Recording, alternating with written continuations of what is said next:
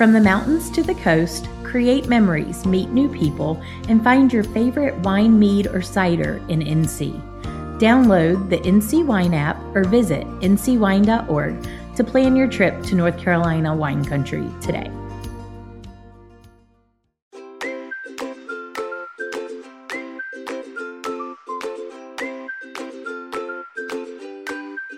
Hi, I'm Matt.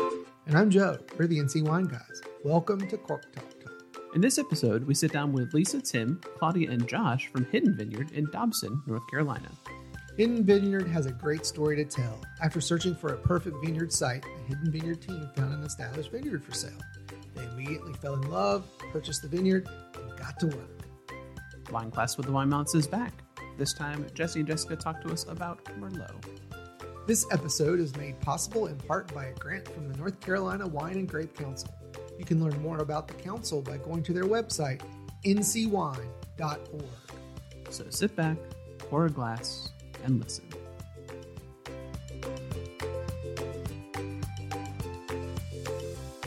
All right, so we're here on a lovely evening at Hidden Vineyard uh, for to welcome everyone to Cork Talk. So thanks for having us here, and why don't we go around the table and introduce yourself and tell everyone who's here? So maybe we'll start with you, Claudia.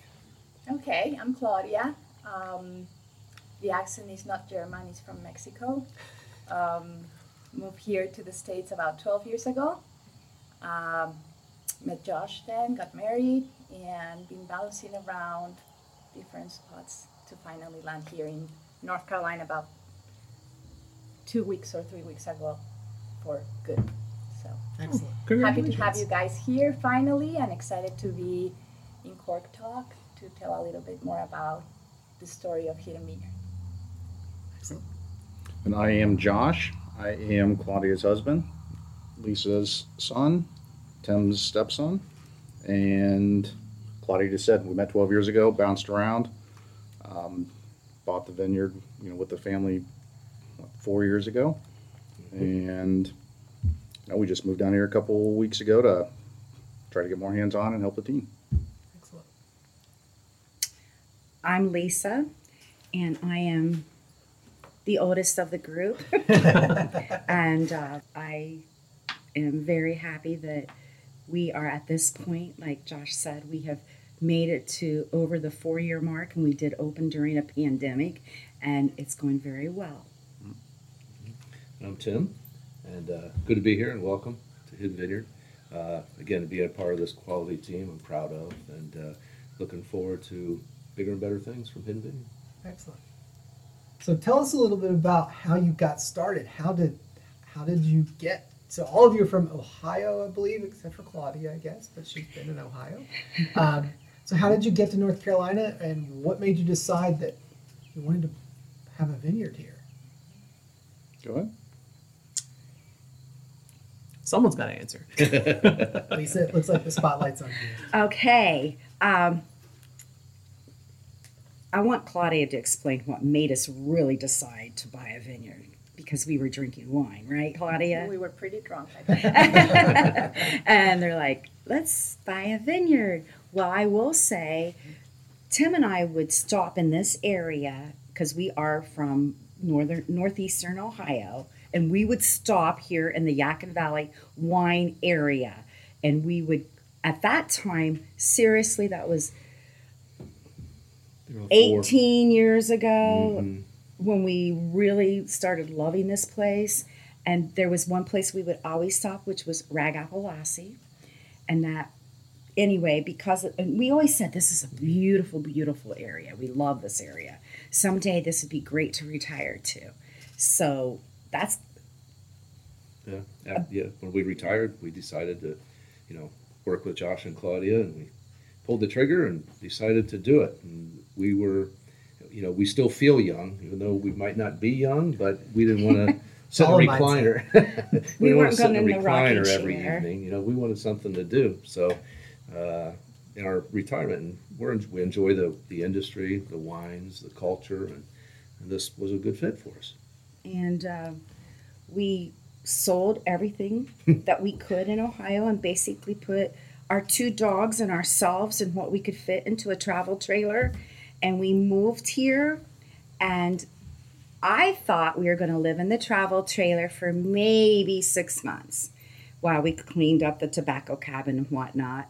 While we, it was two years that we lived in the travel trailer in the barn, which is now our beautiful tasting room, because once we got the tobacco cabin in ship, you know, shape, top shape, because it was taken over by mockingbirds. Uh, someone had used it as target practice, so most of those windows aren't original windows. There was, you know, bushes and greenery and poison ivy growing on it. And Tim and Josh and Claudia, I mean, you guys power wash it. I was scared to death. Josh was on the very top of the roof, power washing the mm-hmm. roof and the I'm like, oh no, there goes my my firstborn. He's gonna fall off the mm. roof and die. But anyway, we cleaned it all up, and when we got to the point that somebody could go in there and stay, Claudia's like, "Have you heard of Airbnb?" and we're like, "Cha-ching!" So we stayed in our travel trailer in the barn, and I was very transparent. We were so transparent. We told whoever wanted to rent the tobacco cabin. We are 50 feet away, living in a travel trailer with our two dogs. Do you think it stopped anybody? They No. enjoyed it. so that's That's the- why we, we stayed there until we built our house on the other side of the vineyard. So. yes, we So- did. So let's back up a minute though. So this was an established vineyard though. Oh, thank you. When yes. you when you purchased the property. So maybe talk about that and talk a little bit more about the the tobacco uh, cabin as well. Okay. Um, we, we have eight different varietals here uh, on a little over nine acres. We have uh, two acres of Cabernet Sauvignon, uh, one acre of Pinot Gris, one acre of Chardonnay, two acres of Cabernet Franc, one acre of Merlot, uh, about eight tenths of an acre of Petit Manseng, uh, three quarters of an acre of uh, Petit Verdot, and about three tenths of an acre of Chambourcin. It's almost like you live right on property. You know exactly how much you have. 9.14 acres, according to the GPS. Oh, very Yep. cool. it was established the year Josh graduated from high school. Can I tell him your age? Okay. It's well, that's my age, I guess. When you're tough, uh, it was established in uh, 2001, the oldest vines, and then seven acres are what I call the oldest vines, and then 2002 was another part of that seven acres, and then in 2014 was three additional acres. So we have 20 year old vines, 19 year old vine, five year old vines, and then I also say four year old vine, three year old vines, one year old vines, and babies. Yeah, because we're, you know, from winter damage Sure. and everything, we're always replanting every year, Yeah. filling up gaps and assessing. So what was the shape of the vineyard when you first purchased the property? Um, it, it had issues. Um, um, it's um, it, it just you know I we really appreciate you know who's tended to the vineyard beforehand, but uh, you treat it differently as an owner. You know, Sure. We just had things that we wanted to be sure that the soil you know needed to be uh, you know tended to you know with fertilization and lime and and proper pruning techniques. You know, so we kind of did some adjustments, major adjustments to pruning techniques to adjust the canopies and, you know, trunk issues, you know, were remedied as well. And there were 80 trees taller than me throughout the vineyard. There were broken wires. So the person who was tending to it before it, it was an excellent farmer. Grower. grower, and he was uh, tending to the this vines for the harvest. He wasn't the owner, but he was tending to it for the money from the harvest. Sure. So, and the owner was lived out of state in a different state, and thank goodness he didn't love it as much as we did. So when you decided to, you know, when you were drinking the wine and decided to purchase, or, you know, what you wanted to get into the industry, did you think you wanted to purchase a fully established vineyard, or did you want to start one for yourself? What was the thought process there? You Talk about the business plan. You. Yeah, I mean, I think we took a, took a look at it at the beginning and just said, you know, here's how much we had to invest. What are we looking for? Um, you know, we definitely wanted to get into the winery business um, or the wine business in general, But I think um, at the time we were living in Southern California, and you know, I, I wanted some you know, some land and some property. So when we were looking at kind of what would fit for all of us, we looked at it and said, you know, from a business aspect of it, we can afford more land if we start with a vineyard and build really sweat equity into building our own tasting room and, and starting from there. Cool. And you Yeah. just happened to luck out nicely to, to get a vineyard that was already established. So Exactly. It was not even on sale when we found it. We saw what two, three places uh, with a realtor, and then at that time we were like not sure about those places. And then she said, "Oh, I know a place that it may that the the owner may want to sell." So okay, let's go to it, and you cannot tell there's a vineyard from the road, right? When we just drove down, and it was January 12th or 14th, something we like came that. we came and stayed at Rockford Inn. I'll never forget. Friday the 13th, you hmm. two flew a red eye in from California hmm. and we went to We had three or four. we see Yeah, that was We probably were three or four. four. we right? went to like four she took us to four different places that are still around but they're they weren't for us. We just didn't have you just know it. And we went back, all of us, all four of us went back to the main quarters and pulled it up on a laptop and looked at all of them, you know, the pictures and everything. And then she said, I'm going to send you Copeland. And she sent us Copeland. And then The next the morning, the next morning we came here and it's like, you know, you come up over the January. over that hill and it just opens up. And, you know, even in January it was beautiful to us. You That was know, my and- point. It was like super cold. Sure. and We no knew it, leaves the in, potential. um, like at all, but it was. just twigs sticking out of the ground. So you mentioned you mentioned that you can't see the vineyard from the road. Is that why you named it Hidden Vineyard then? The name was. I don't know how many days we spent. Probably three or four days. Um, Josh and I visiting, and then we went canoeing to the Yadkin River, and we wanted a name like Copeland. It was like somebody else's, you know. Like Right. we wanted Sure. to make it like our own. And we were brainstorming and brainstorming, and I remember that canoeing day because by no means and I, I enjoy like extreme things and stuff. So it was like me shaking, uh, please, just let's just come up with a name now, you know. and I think Tim was the one in the canoe, right? We were canoeing, said- and he said, "What said- about Hidden?" Yeah, well, Yeah. and I said, nobody's getting out of the canoe until we come up with a name. Yeah, I had lost my And patience at was that ready point. to get uh, out. no We're not leaving until we figure this thing Well, out. Josh already. and Tim were like in the canoe, and Claudia and I were like in the front. They were the steers, and they're like, "We're not getting out of this river until we all agree." All agree. And you two were, and we're like, "Okay." Yeah. Yeah, just It's a good way to was make a the one saying, decision. What about Hidden? like, And they were nobody's hiding. Nobody knows there's something. Yeah. Hidden. Yes, Under duress. Okay, let's do it exactly. and get So, out of the yeah. So.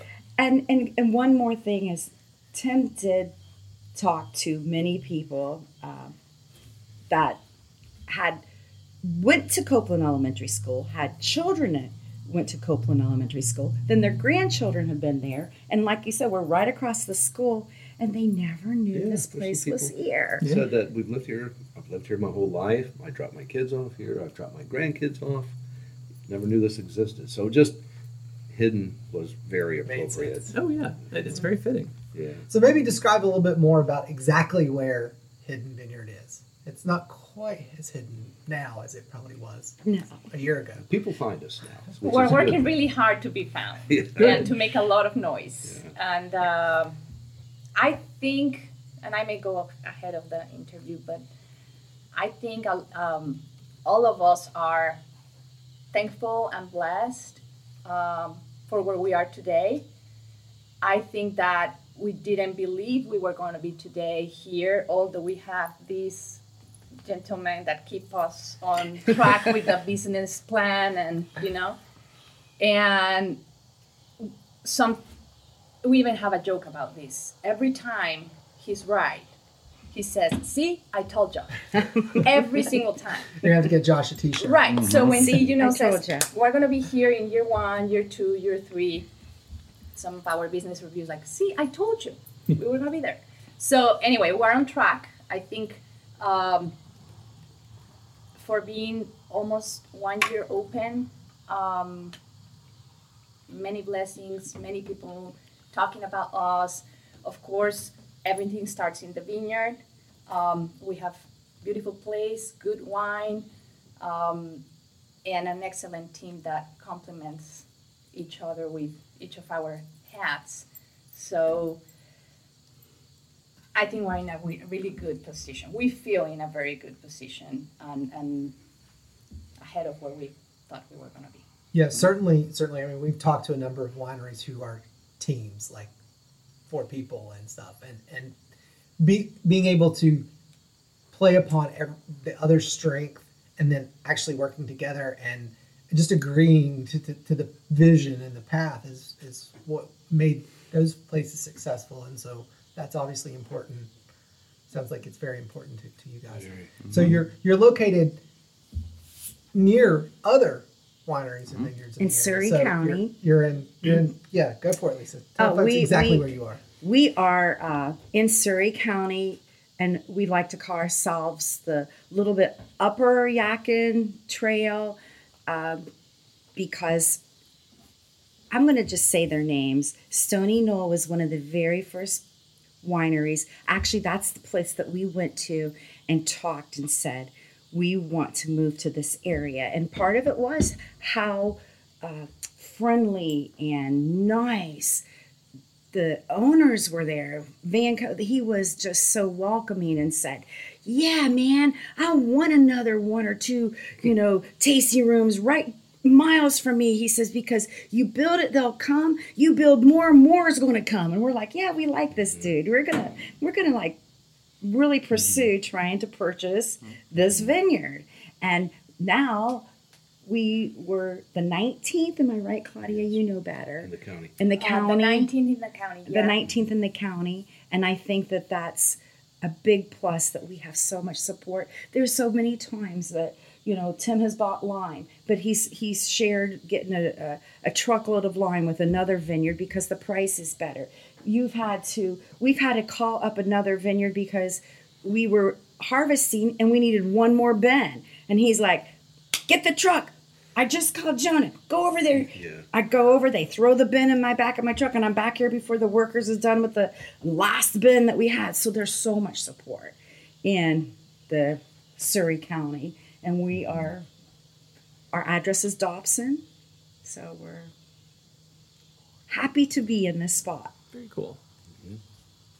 Yeah, certainly the Surry County wineries are well known to work well together, and, and folks that other folks we've talked to have said something very similar to what you've said. So that it's very important. You're not in competition. It's it's trying to grow the whole industry together, um, and that's that's really cool. If I could add a couple other things about working together, you know, it's nice we have that relationship with a lot of different tasting rooms and vineyard folks and, and whatnot. But I want to put a couple plugs in too for like our uh, uh, extension office, you know, that we have here um, with uh, Joanna Radford. You know that there are different vine dresser workshops, you know, that just keep us on our toes, you know, with our knowledge of what's going on in the vineyard and, and whatnot, and Surry Community College, you know, Sarah, uh, that's there, Sarah Bowman, you know, professor there, you know, she's been here, and and uh, David as well, uh, David Bauer and Sarah Bowman. I forgot to mention her last name, but uh, wonderful people, big help.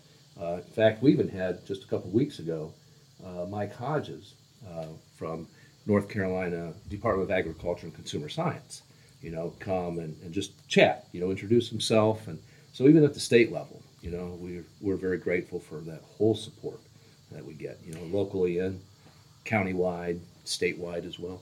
He came to tell us that the uh, lanternfly had been spotted in North Carolina. Yeah. Oh no! Like- no. Outer Uh, Banks Okay. Yeah, Outer Oh. Banks Outer only, Banks, and like the, on a the tree one of larva heaven. stage, but yeah, and a larva and an stage. arboretum. I know. So I Mm. think it's contained, but uh, Let's hope. Oh gosh. That would be Yeah, that's a but little he startling. He's really looking at the eastern uh, um oaks, you know, that are falling throughout the state too, and we had one out there. So it was just a nice coincidence that we had one fall, and we showed him, and Mm-hmm. you know, we're cutting it up, and so. But anyway, that's different than vineyard stuff. It's all related though. It's all Yeah. related. So let's talk a little bit more about um, opening a tasting room in the middle of a pandemic. So, Josh, uh, can you talk to us about how that came about and like what what were the challenges? Obviously, there were challenges. Yeah, I mean, it was it's hard. 2020 and Yep. it's 2021. There's tons of challenges. We're all dealing with the pandemic.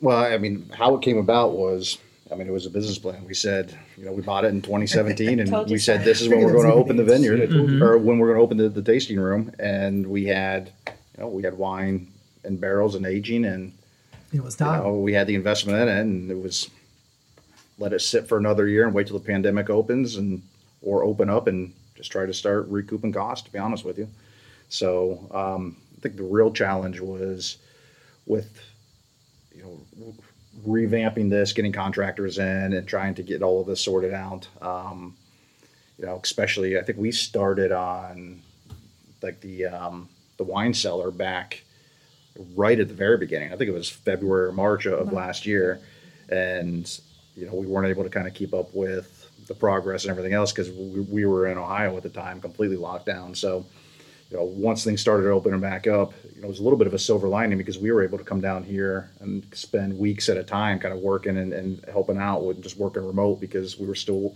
you know kind of a hybrid work schedule at the time. So that part of it worked out, but of course you know, the kind of the whole time we were wondering what's going to happen when we open up, what's the traffic going to be. You know, I, we were keeping up with the rest of the Surry County wineries, and um, you know, we just rolled the dice and said, "Let's open up and see what happens." So talk about that opening experience and how business has been since. Uh, well, as they were going to say, what they were saying, there were four of us opening in Surry wineries last year. Um, us were the third one to open, and then um, Golden was the last one. So we kind of had feedback from the ones opening, the couple ones before opening before us. But it was really like, okay, let's just open and see what shows up. Uh, people was scared of, of going out, uh, of course, the mask, uh, the social distancing. Um, it didn't matter how many people we could fit in the bar. You can just have like so many at a time. So it was, you know, trying to adjust to the, the, the restrictions and of course the guidelines and all that. Uh, but since day one that we've opened, um, traffic has increased every single month. And it didn't matter if it was COVID, it didn't matter if it was cold. I think our first wine club pickup party, we had it in February 14. And it was ice cold. Ice storm. And people show up. And, you know, it was like they, they wouldn't stop. So, and then as our restrictions got eased and people wanted, wanted to go outside and, you know, just enjoy the nature and all that. So that has helped. Um, I I think one of the things too, though, is we opened at the end of last year, right? So it was kind of where, where people were starting to get COVID fatigue and, and Yes. ready to just get out, right? So, so it wasn't like, Like Thanksgiving. May or June time. June timeframe. We opened up in November, and you know people were, you know, it was starting to cool down, but it wasn't too cold, so people could be outside, and and and I think that really helped us because people just wanted to kind of get out and start shedding all of that lockdown. Right. I think that's helped the wine industry in general because Yeah. there's wineries typically have out, good amount of outdoor space Yeah. and, and people feel safe for coming then than they might may say uh, other places like restaurants and that sort of Right. thing. And if you have good wine, they return. Exactly. yeah. And it's Exactly. yeah. So you talked about the wine, so let's let's dive into that then. So let's talk. Let's kind of go through the lineup and talk through the, talk through the wines. And I know some of the the wines have names, mm-hmm. principal names. So maybe talk through some how that came about as well. So who wants to? I will just say one thing is that we were going to only open with four wines, and as you know, we're not even a year old. We're up to six, but I'll let Claudia tell you the names of the wines. well, each of us will present its favorite wine. All right. How about that? That works. sounds good. Uh, but before that, we'll make a little uh, comment. So we, we we grow the grapes, so our wines are state grown, but um, we get help with custom crush. Um, companies like Yadkin Valley Wine Company makes our white wines and uh, blush that we have, and Winsome Ron Cellar does the uh, red wines. Recent business decision, of course, we made the investment analysis and all that, but also we wanted to partner with top of the notch wine producers Sure. in the area. So, um, again, focusing on growing the grapes and monitoring the whole process of the winemaking because they're really good about involving us into the, the process. So, um, I'm going to let them speak about their wines. I'm going to speak about mine. Okay. Um, my favorite baby is Chambourcin. It's a 2018 um, harvest. And um, the first time we came to visit the area and look for um, vineyards, I was already a lover of red wine. Um, but I discovered that varietal here, and I, I've never tried it before. And every single tasting room we went uh, to visit, I tried the Chambourcin, and I just fell in love with it. I think people say either you love it or hate it. Okay, I fell in love with it. and when we got this place, and I saw we had little, a few few rows of it, I was like, yes, this is it. Because now I'm gonna have my Chambourcin the way I had wanted. Um, so I kind of own it. It again for me, it's a, it's a beautiful grape, huge clusters, beautiful color, um, and I kind of decided to make it my own and work with the winer to the, the winemaker to do it.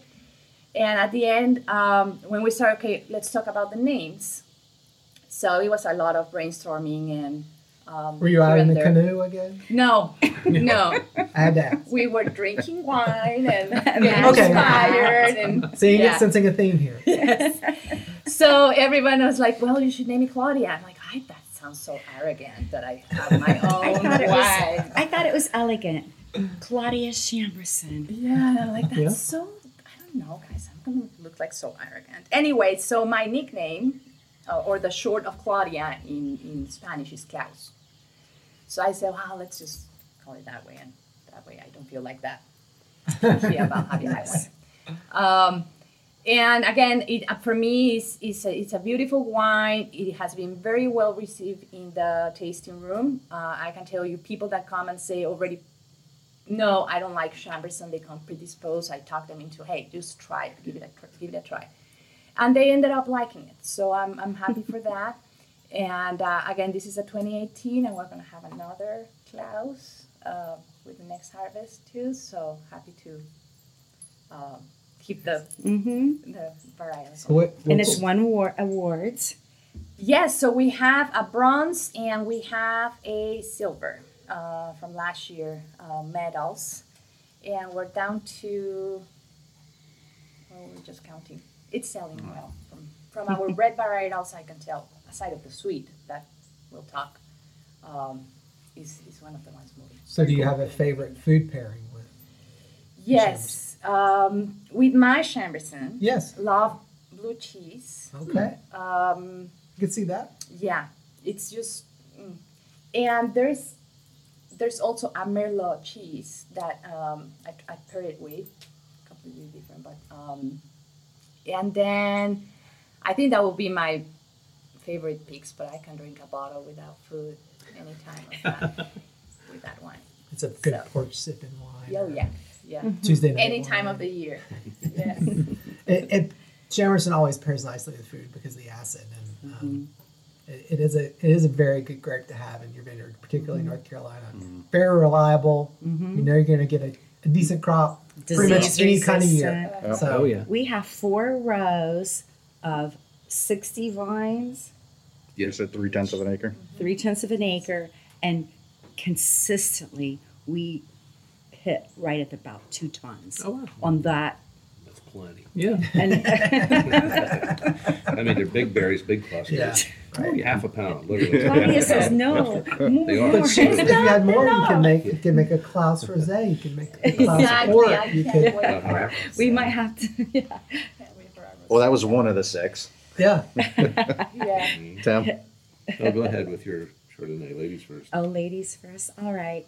Uh, I've always been a Chardonnay lover, barrel fermented, and um, my palate could really tell uh, if they were brand new vines or young vines or young grapes. And I would always go to where it was, I would find out that that was an older vineyard, an older you know, vintage too. I just really liked, and I liked. Uh, I thought I really loved French oak over American oak. Well, in 2019, which was a fabulous growing year for everyone in our Yadkin Valley area, and that year we were only going to keep our two two whites, and so we sold everything else, which that the people who got all of our grapes that year, I can't wait to taste when those red ones come out. But that year, uh, we on one acre we got way over two ton, and then usually two ton is about five barrels. So we had a couple one year French oak barrels, a couple three year or three French one year French Three one year. new new. Yeah. I'm getting it messed up. Well, we needed another barrel, and the only barrel that we could find, like we needed it yesterday, was a Hungarian oak. Hmm. And I think it was a blessing in disguise because my wine has, our wine has uh, more, I think, citrus and just it pulls out some of what I think the French oak has. It made it a little bit more mild. And the reason I know that is because I tasted from every single barrel. And when I went to the Hungarian barrel, I was like, wow. I was like, blend this baby all together. It's going to be delicious. But it was, and I still love it. It's still my favorite wine. And I named it Lunchbox uh, in honor of my beloved dog. He came from the dog pound named Lunchbox. He ate everything in your lunchbox, and I believe that our Chardonnay goes with everything in the lunchbox. It's named in his honor. Named in his honor. Wonderful story. All right, the uh, the Cabernet Sauvignon that we have is kind of what I oversaw, and um, it is a Bordeaux blend of uh, Cab Sauv. There's uh, uh, like 16% Petit Verdot. Again, both of those are uh, what we grow here, so it's still an estate wine. But uh, you know, the Cab Sauv we tasted, um, you know, out of the barrel, you know, after it was all blended together.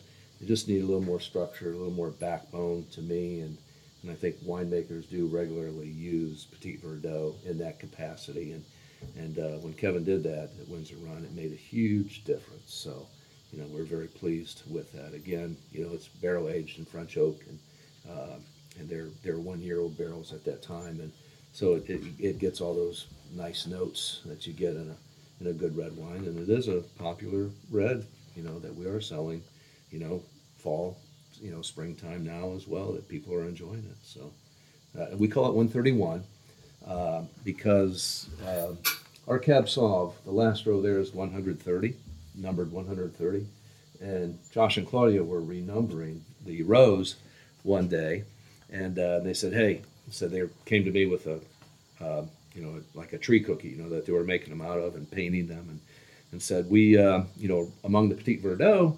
Uh, we're going to have to eliminate like either 32 or 131, uh, and, you know, to keep it odd and even. So let's eliminate 131. So we went, we go from 31 out here to 132. So there's not a 131 row. Given the hidden incognito theme, here we are. You know, we call it 131 because it is a blend of where 130 ends in our Cab Sauv and where 31, you know, might be, or where 131 should be among the Petit Verdot. So with that blend, we call it 131. Very cool. And we do have 158 rows of Yeah. wines, but no 131. yeah. What about Pilot Path? Oh, Pilot Path is our Petit Manseng. Um, it, it's a wonderful grape to grow too. I love it. I love the grape, love the wine. Um, but I think that's all of us, you know, really. We all Uh, agreed Yeah, we all agreed on this, and uh, but we're we're we're really happy, um, you know, with this uh, stainless white. You know that if, if people are not familiar with Petit Manseng, you know, I, I kind of explained. Do you like Sauvignon Blanc? You know, do you like Viognier? You know, it's kind of in that realm. But you know, it's a, it's a wonderful wine, and that's won awards. Our 131s won awards. Your Chardonnays won awards already, and we we're hanging on the bottles in there. And uh, but it's just got nice minerality to it, nice palate feel, uh, some honeysuckle notes, uh, you know, some citrus on the nose. Uh, Uh, we, we call it Pilot Path because in front of our tobacco cabin, uh, you walk out um, an educational room, which we have, where all the vines are displayed with, with, with they're named and uh, you know whatnot. But if you walk out there and to the middle of our vineyard, and, and if you look to the east, you can see Pilot Path, or I'm sorry, Pilot Mountain. Uh, so we call it Pilot Path, you know, uh, because the that path is among our Petit Manseng vines. It's a really cool walk in the vineyard. I Thank really you. enjoyed that. What do we have left? Frank the Tank. So Frank the Tank was the last one. So I think you mentioned that we were going to start with four, and we're up to six. So the fifth uh, wine that we we decided to go with was a Cab Franc. Um, what we really said was we wanted something. You know, most of the wines that we just went through are you know more on the dry side, and we said we're, we're you know in the south, and we need a sweet wine. Yep. it was 2018, so we had Hurricane Florence come through, and I think part of what Tim was mentioning with the caps off, um, and then even with uh, the Cab Franc, you know, it was just a wet fall, and and you know we were harvesting a bit earlier than what we would want to, do, and you know we were going back and forth on do we want to do something that's you know a sweet wine that year or a year later, and basically we had I don't know four and a half tons of Cab Franc, and you know it was a little less than ideal. Um, you know chemistry to, to the grapes. And we said well you know, why don't we do something and see what we can do to make it uh, more of a sweet wine? So they did a, essentially a, the cab franc base with um, you know we, we did different types of trials. And we were testing raspberry blueberry all, all different things.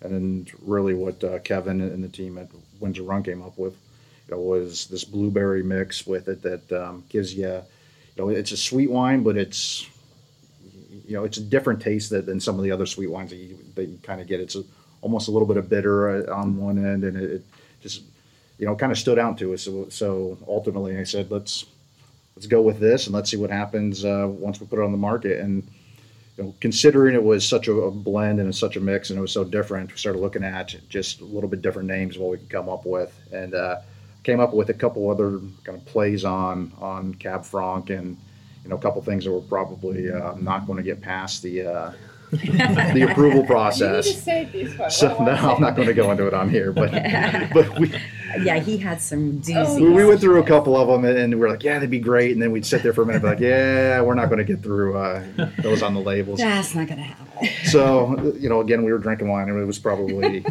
you know two or three, four glasses in, and and ultimately what just throughout we were talking about movies or something, and um, the movie Old School came up, and you know we back when it first came out, I remember watching it all the time, and we said, well, what about Frank the Tank?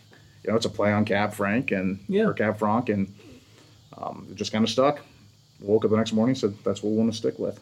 Once that alcohol touched his That wine. lip, Yeah, once it hits your lips, it's just so good. it, you It's- just yes, Got to be Turned careful with it because it's still 12.5%. yes. But I'll- And I, I will add, it's uh, even though it has the sweetness and the blueberry and the tang, that it's barrel aged. Oh, and yeah, I that's true. think that's what gives it that rich flavor that even you know well experienced wine drinkers will come in and say i just love this and i think that it's because it's got those layers and that that barrel helped it i, I No, really I see too many that. sweets that are barrel aged. No, not really. No, no, you don't. so we're yeah we were putting in barrels and then We were going to make a varietal, but it just mm. wasn't Yeah. You know, we had already bought the barrels and then put it in there and let's just do this Well, it makes you a little bit more unique. Yep. It does, does. yeah, It does. yeah. well, we, did have, a one six. more mm-hmm. Yeah. Uh-huh. Yeah, we have our. Um, I hated to see our 2019 Merlot go when we sold it, and I couldn't sell our 2020 Merlot. I think Merlot is way underrated. I want to try to bring Merlot back, you know, um, and uh, we had a good uh, harvest. I mean, we, we did three ton off one acre, and uh, and I asked Benny Myers at Yadkin Valley Wine, what, what can we do with this? And talking with Murphy Moore, a winemaker there, and we're grateful for her and, and Kevin at Windsor Run. Um, Murphy said, "Well, come here, let's go taste some some rosé I'm making." You know, looking at the color, tasting it, and whatnot. And I said, uh, "I think we need to go more on the sweet side with it." So she said, "How about a blush?" And I said, "Okay." I said, keep talking, you know. So she was telling me, you know, exactly how she was going to dial it in. I thought, okay, I'll bring it on over. And uh, it's a 2020 uh, Merlot Blush uh, that she's she's tailored the yeast to have it stop at 10% uh, alcohol, and and the remaining sugar in it uh, is all from the grape, you know, and it has a 1.3% residual sugar on it, no post or back sweetening whatsoever and uh, you know we we we tasted the control uh, of it, all of four of us, and they were all happy, and so was I. And I said, "Wow, that's good. Very little intervention in it, you know, just filtering after that, you know." And I thought, you know, I can't put my head down at night not knowing if we can make a good wine better, you know. So I, you know, you didn't agree with me, but I want to go over and do the sugar trials Sure. with it. I so I did the sugar with you, honey. trials, came back to the control, you know, and uh, really with that 1.3 percent, you know, it's an off dry, you know, real technically uh, with it. But um, you know, so we were all happy with that control. So like I said, very little intervention with it. I mean, it's it's pressed, you know, tank age. I mean, they, you know, bot filtered, bottled, boom, you know, and it's wonderful. I mean, it's got nice uh, strawberry on the nose, and a little cherry blossom. Uh, it's wonderful palate feel to it, and uh, you know, just finishes real well. And we call it chill. You know, we Yeah. all decide what to do it, and Josh gets the credit for that name because when you drink it, you just want to chill, and uh, Yeah, it's appropriately named. And I do want to add the color. the color is gorgeous. Yeah. It's uh, such a pretty color. It was only on the Merlot skins for six hours. Six hours. Oh wow. Mm-hmm. Six hours. And I think that chill is so perfect for it because it's 10% alcohol. You can drink it all day at the pool, all day at the beach, all day on your porch, and it's just going to chill you out. It's not that super hot. Is that our top seller? By far number It's one our seller. top It's our top seller, top and it's even it's even by And we just released that, May. May. May. Wow. and that's bypass overall. Even our flights. Oh, nice. Even that our good. Frank the Tank. Which Even Frank the the, Tank. the best seller. And Well, and the best part about it, though, So Yeah. we're very happy with. There's another nice part about that wine. Um, mhm. Oh, which is a yes. pink wine. And This is good. being here, you meet a lot of great people that come to your tasting Sure. room. Um, so one of them is, is now a close friend, a wine club member. Um, talked to us about what uh, she was doing aside of her full-time job, and she happens to have a uh, nonprofit organization that supports uh, women's cancer research and um, you know expenses whenever they can help a patient going through these awful things. So we said, "Oh, that's awesome! You know, um, we wanna we wanna help somehow. You know, I, as I told you before, we feel very blessed with what we have received so far. So it's our way to get a little bit of what we have back to the community. And we thought that this gorgeous wine with a gorgeous color and awesome. being the favorite of ladies, well, it's men too, but uh, girls, you know, love it. Real men drink rosé. Yeah. So we said, this is my favorite. so we decided to support with a portion of uh, the sales of each bottle to Fishing for a Cure. Um, awesome. And you know we're going to be doing a lot of uh, other marketing activities with them and events and just very cool. yeah. Fishing for a cure. Well, it's actually a really good spot to take a quick little break, and then when we come back, we'll go ahead and talk about kind of what you learned over the past year or so being open. Okay. Okay, great.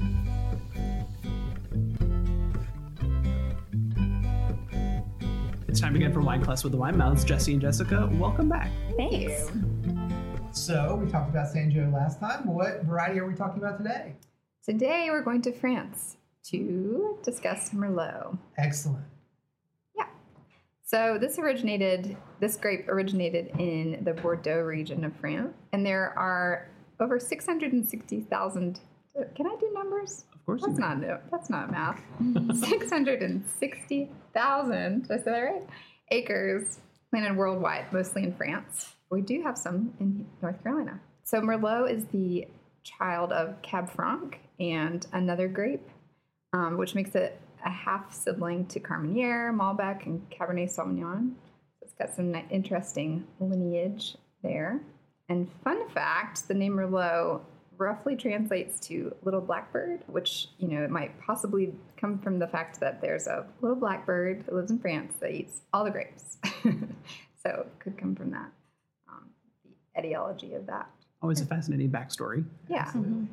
So how does Merlot do in the vineyard? So Merlot does well. It is one of probably the most common grapes grown in North Carolina or everywhere. I feel like any wine region has Merlot. It's a grape that's grown historically. Often it was grown as a blender grape, but that being said, here in North Carolina, you kind of see it as a blender and also you know as a standalone variety. It's interesting because it does well in cooler climates and warmer climates, but those two give it different profiles. So the weather is very dependent on kind of what you're going to get out of out of Merlot. Warmer regions are going to be more jammy and fruity, um, and that's probably what we see more in North Carolina.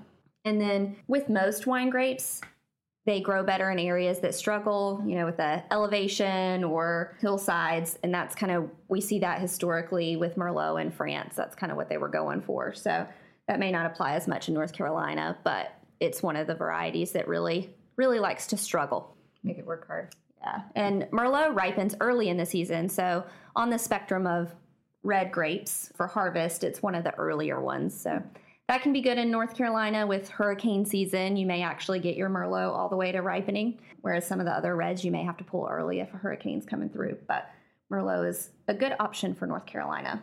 I think you're right. We do like to see our nice even grapevine rows, whereas France and other places they like them. Oh well, you know, put a terrace in here and maybe we'll get one row. yeah. Ten feet down, we'll get another row. Yeah. Have fun driving a tractor in that. exactly. Exactly. So challenges though with Merlot, with it being a grape that is harvested early, red grape that's harvested early, we often have issues with early frost because it buds out about the same time as Chardonnay. yeah. Um, so that can be a something that's a detriment, but certainly getting it in before you have a barrage of hurricanes. Yeah. North Carolina definitely has two bookends that we try to Yes. fit everything in the frost and then the hurricane season. So, Yeah, certainly a theme as part of our conversations that we've been having. So definitely. Yeah, but it does well in the winery too. It is a grape that definitely needs some oak aging, however you want to do that, or whatever type of oak can kind of play into that. We see it used in American oak and French oak. They offer different kind of profiles as well. And then Merlot is often used in blending. So in North Carolina, a lot of even your standalone varietals, a lot of your red wine in North Carolina probably has a little bit of Merlot in it to to soften it, to kind of round it out. Another thing, Merlot is the wine is sensitive to light. So, you know, if you're tasting or looking at the wine in a glass, often it will tinge orange on the rim. Hmm. So be careful with your Merlot bottles. Protect them. Put them in little sweaters. As you should with all wine. sweaters. but yeah, as you should all wine, exactly. Yeah. Let's talk about food and wine pairings then. Yeah. So with the flavors from Merlot, you're going to get a lot of fruits. Um, so raspberry, black cherry, plum. Um, depending on the oak that was used, you know, you're going to get different notes from that. Maybe dill or cedar, or more vanilla, chocolatey. Um, so you want to take that into account when you're thinking of food pairings. Personally, as a food pairing, I was going to suggest any day of the week. um, I think it's just a good kind of daily drinker. Um, but you know, pizza, pasta, steak, anything kind of not not too um, on the extremes of spice or anything like that. often we talk about whites that are the porch sipping wines, but I kind of see that as Merlot too. Like maybe not in the dead of summer, but if you want a good porch wine, Merlot would be a good option for Or like that. a wintry porch, like around a um, Snowy cabin. yeah, snowy cabin, fire pit. So I must admit, Merlot is not my most favorite variety, but it is probably like the first variety that I could easily recognize. Because typically you have this black cherry and sometimes black, what I call black tea notes. Particularly when you smell it and taste it, it's like, okay, this is, but it's just, it's not something that I Yeah, typically go to, but there are some great examples of Merlot, some folks doing some fine jobs with it here in North Carolina. And, and as far as blending, as you said. And personally, I like it because, like you said, Jesse, it really adds a little bit of body or character to it. So a little bit of Merlot can go a long way with it. So I do like that. And food pairings, I think about the same. I mean, trying to think, we usually do. Um, I think there's a galette we do with mushrooms and stuff like that, and that goes well with Merlot. Um, any, any type of like hearty stew dish in the wintertime would be good too. But and, and, you know, just again, any day of the week. Yeah. well, just because it's pretty. I mean, this isn't a very nice term, but it's it's inoffensive. Yeah. It's not going to Yes. overpower Right. much. Well, any other Merlot thoughts? Just don't watch the movie Sideways and get your opinion of Merlot from that. That's good advice. Yeah, give it a second chance. All right. Well, Jesse and Jessica, this has been a great time. Thank you very much. Thank you. You can find out more information about the Winemouths by going to their website, winemouths.com, or on Facebook and Instagram at Winemouths. That's W I N E M O U T H S. And now, back to the show. All right, we're back with the crew here at Hidden Vineyard. So let's talk a little bit about some of the things that you've learned uh, or experienced over the past year that you've been open. Patience. Persistence. Most people that come to the tasting room are happy and sometimes too happy, but that's okay. and I I do like the relationships that you build. Since we've been open, what I have discovered is how important it is to stay in close contact with all of the other tasting room and vineyards because I'd rather learn from their experience, and we are learning from their experience, rather than learn it like the hard way. You know, we can, we're not in competition. You do share. You do, every single tasting room, every vineyard, every place you go, each one has their unique differences. And I'm glad that we have our unique differences from everybody else, but I'm glad all the other ones are close to us. That's what I've learned. I've learned that my eyes have opened even more, even though I worked at a tasting room for three years. Just having, as an owner, I appreciate the fact that we are surrounded by so many good places, wineries, and tasting rooms that have great wine. Yeah, in that same vein, I mean, it, it's nice to know that we're not on an island. You know, there's all that support and everything, but you know, asking what we've learned in the last year from opening, but the last four years, I think I, I knew vineyards were labor intensive, but not that labor intensive, uh, and, and they are. Uh, but it, it's nice to, you know, have a network of other vineyard folks, uh, you know, to call and and it's you've probably heard it before. It's not easy to grow grapes in North Carolina. I think I've heard from many people if you can grow grapes in North Carolina, you can grow anything anywhere. so it's uh you know the task at hand. It's it's every year it's a challenge. So but it's worth it. You know once we see the finished products that we have in our tasting rooms. You know over in North Carolina.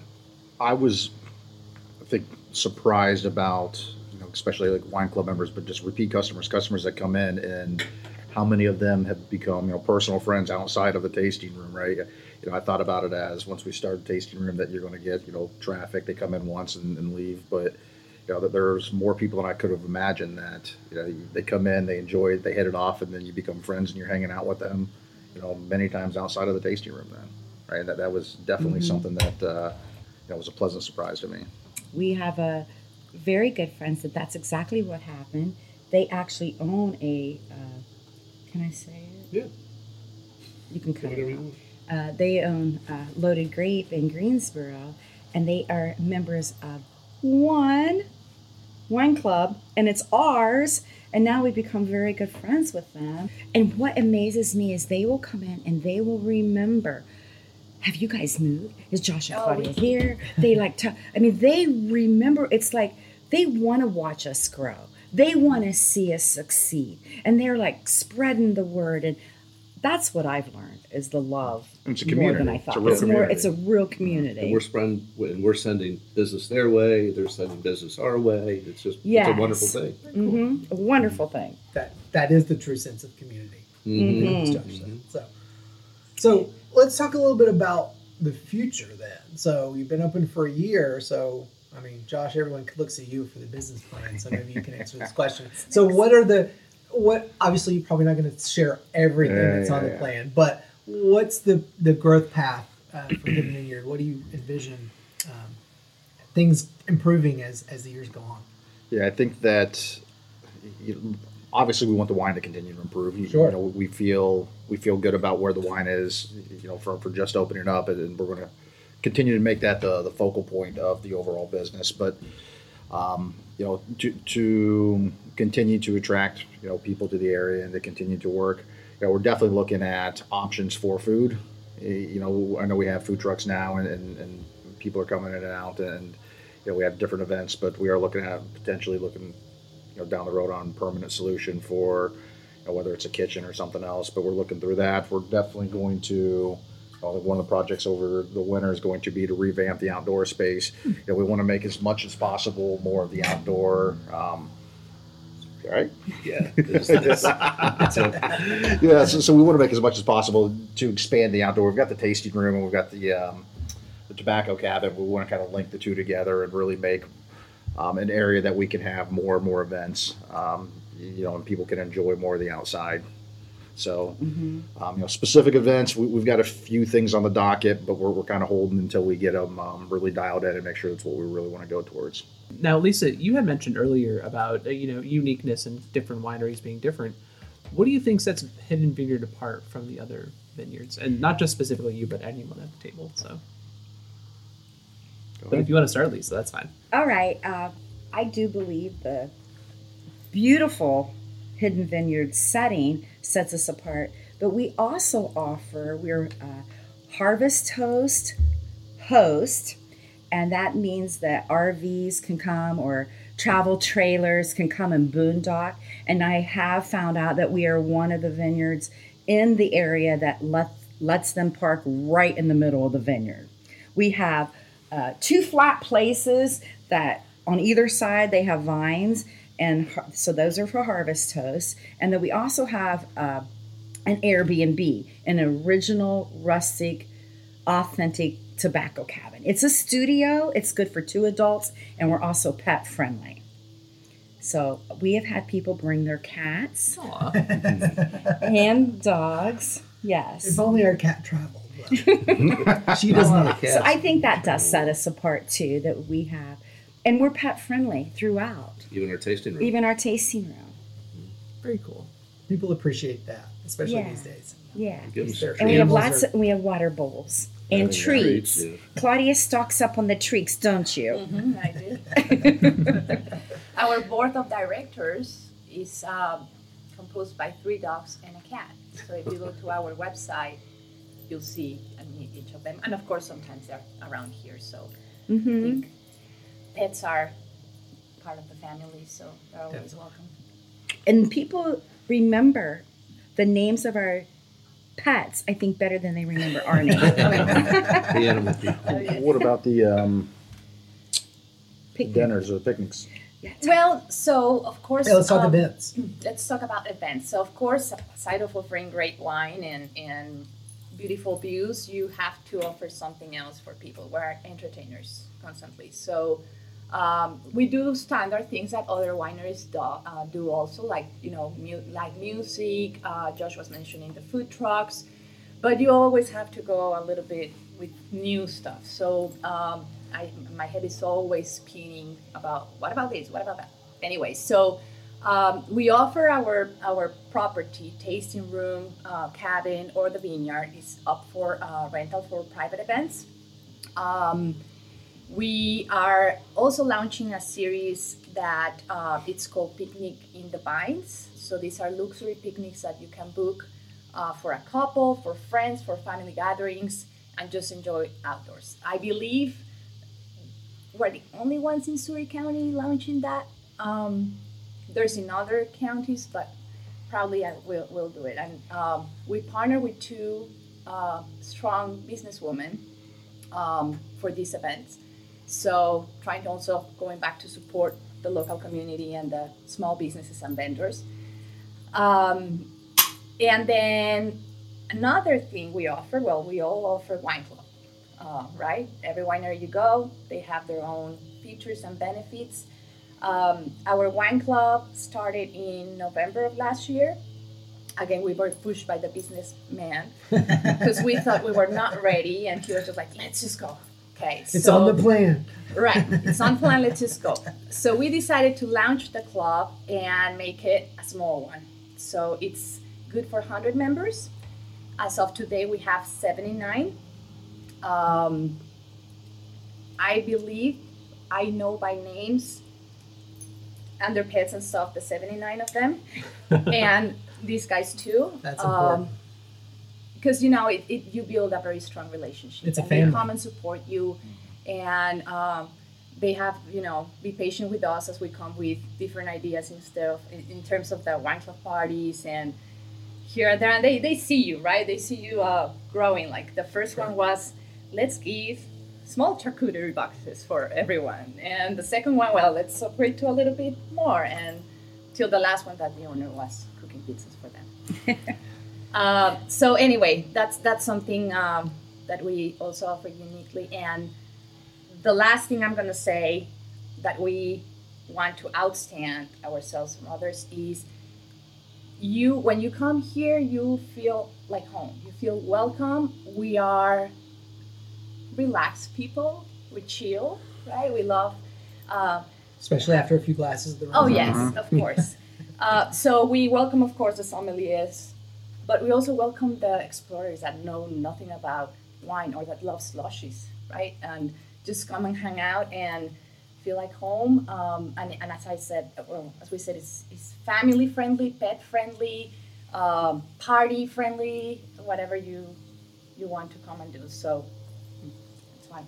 Yeah, I mean, we get hikers coming off of Pilot Mountain, and you know they'll go hike Pilot Mountain in the morning, and as soon as it opens up, they'll be parked outside just waiting to come in and have a quick glass or a beer and head back out. That's another thing.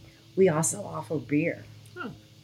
We have partnership with Skull Camp, which is a local brewery uh, in Surry County, in Elkin, and uh, we carry at least four of their different beers regularly, and we rotate those, which I'm thinking the Jacktoberfest is going to be coming up pretty ah, quick. soon. Yeah. Yes. Or mm-hmm. of top beer fest. Yes. I think we have Scout visiting us now. Scout is Oh here. yes. See, he I heard us he's little- very He's- talky. he's I heard there was a board meeting later. He's You audio remember bombing. his I name? did remember Scout's name. Yeah. Yeah, that's he's yeah. He heard board We even have neighbor dogs. Pretty girl, they will come and greet. So we even have neighbor dogs that are vineyard dogs. Oh. One big family. One big family, that's for sure. and uh, you can rent the top of the tobacco cabin, the inside, and there's a wraparound deck on three sides. You can rent that for a bridal party. We've had birthday parties, just you know, private parties, and especially you book it a weekend that we have music. You got the whole, you know, Oh, perfect. the whole show. Music and the food truck. It's definitely uh, quite the venue, and uh, it's just gorgeous here. Thank you. And, and Thank it does feel like home. It does feel like home. So we're kind of winding down on the questions. So what would you want customers to know when they come visit Hidden Vineyard?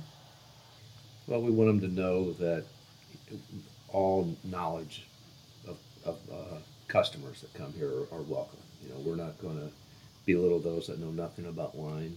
You know, we're, we want to, you know, we've had sommeliers come here and enjoy our wines and critique it a little bit. You know, and I want that feedback. So Sure. even even the sharpest palates, you know, we welcome the feedback because we're always wanting to improve.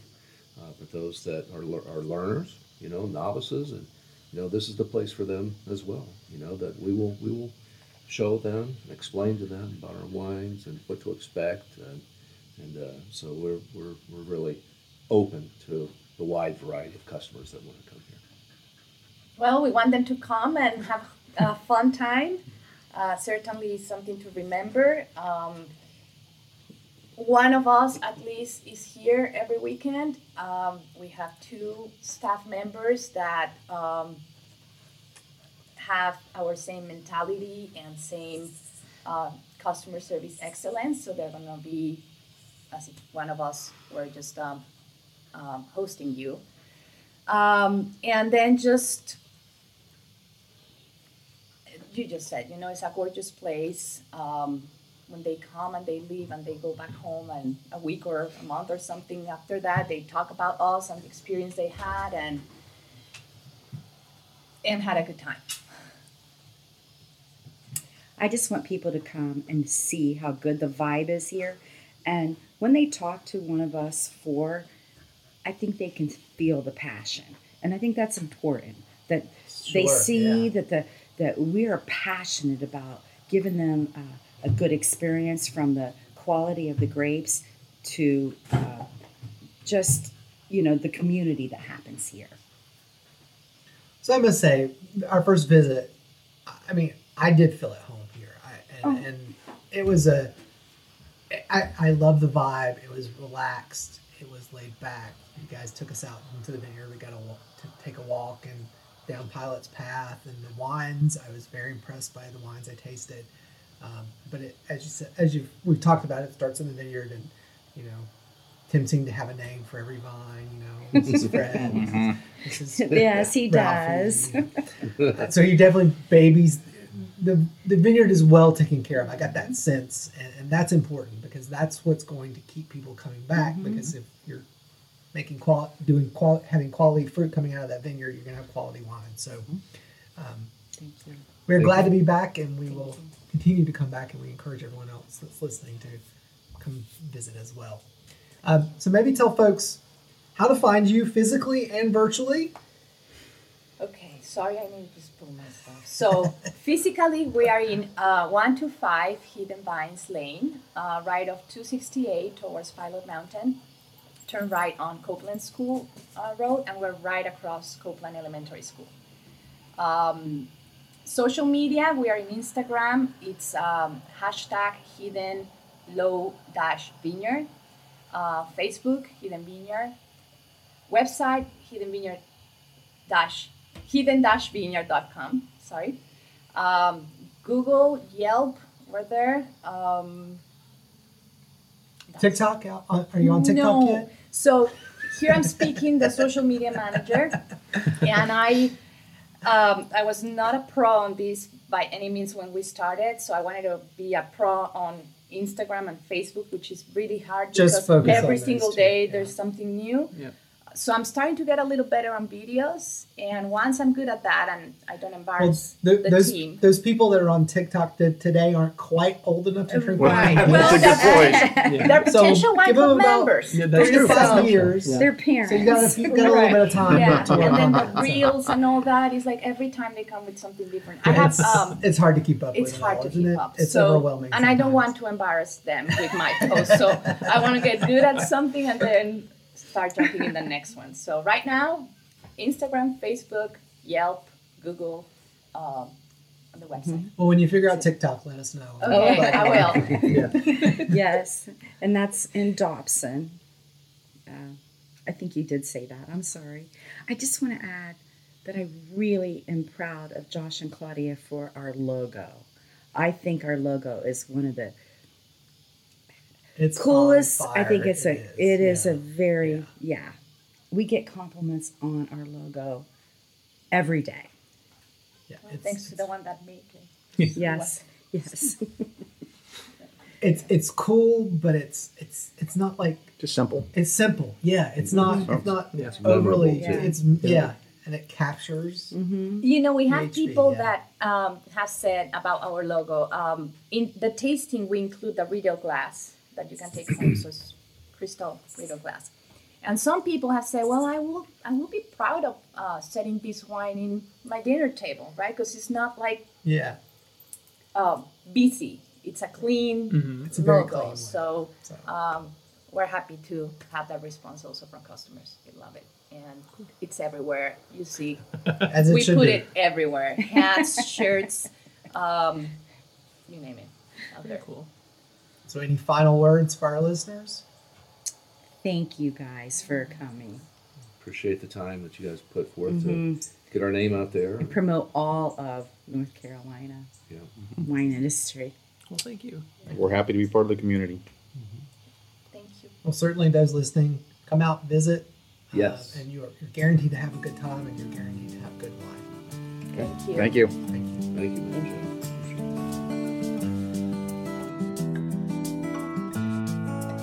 That's it for this episode of Cork Talk. Thanks again to everyone at Hidden Vineyard. This was a fun episode to record, and you can tell that everyone at Hidden Vineyard is filled with passion. If you like this episode, be sure to subscribe to the podcast and leave us a rating and a review. It helps others find Cork Talk and lets us know how we can improve. Did you know we have a Patreon page? You'll get patron only content, early access to each show, and more when you sign up. You can find more information at patreon.com slash corktalk. And don't forget to follow us on social media. You can find us on Facebook, Instagram, and Twitter at NC Wine Guys. Until next time, and remember, cork only talks when it's out of the bottle. Cheers. Cork Talk is a free run LLC production.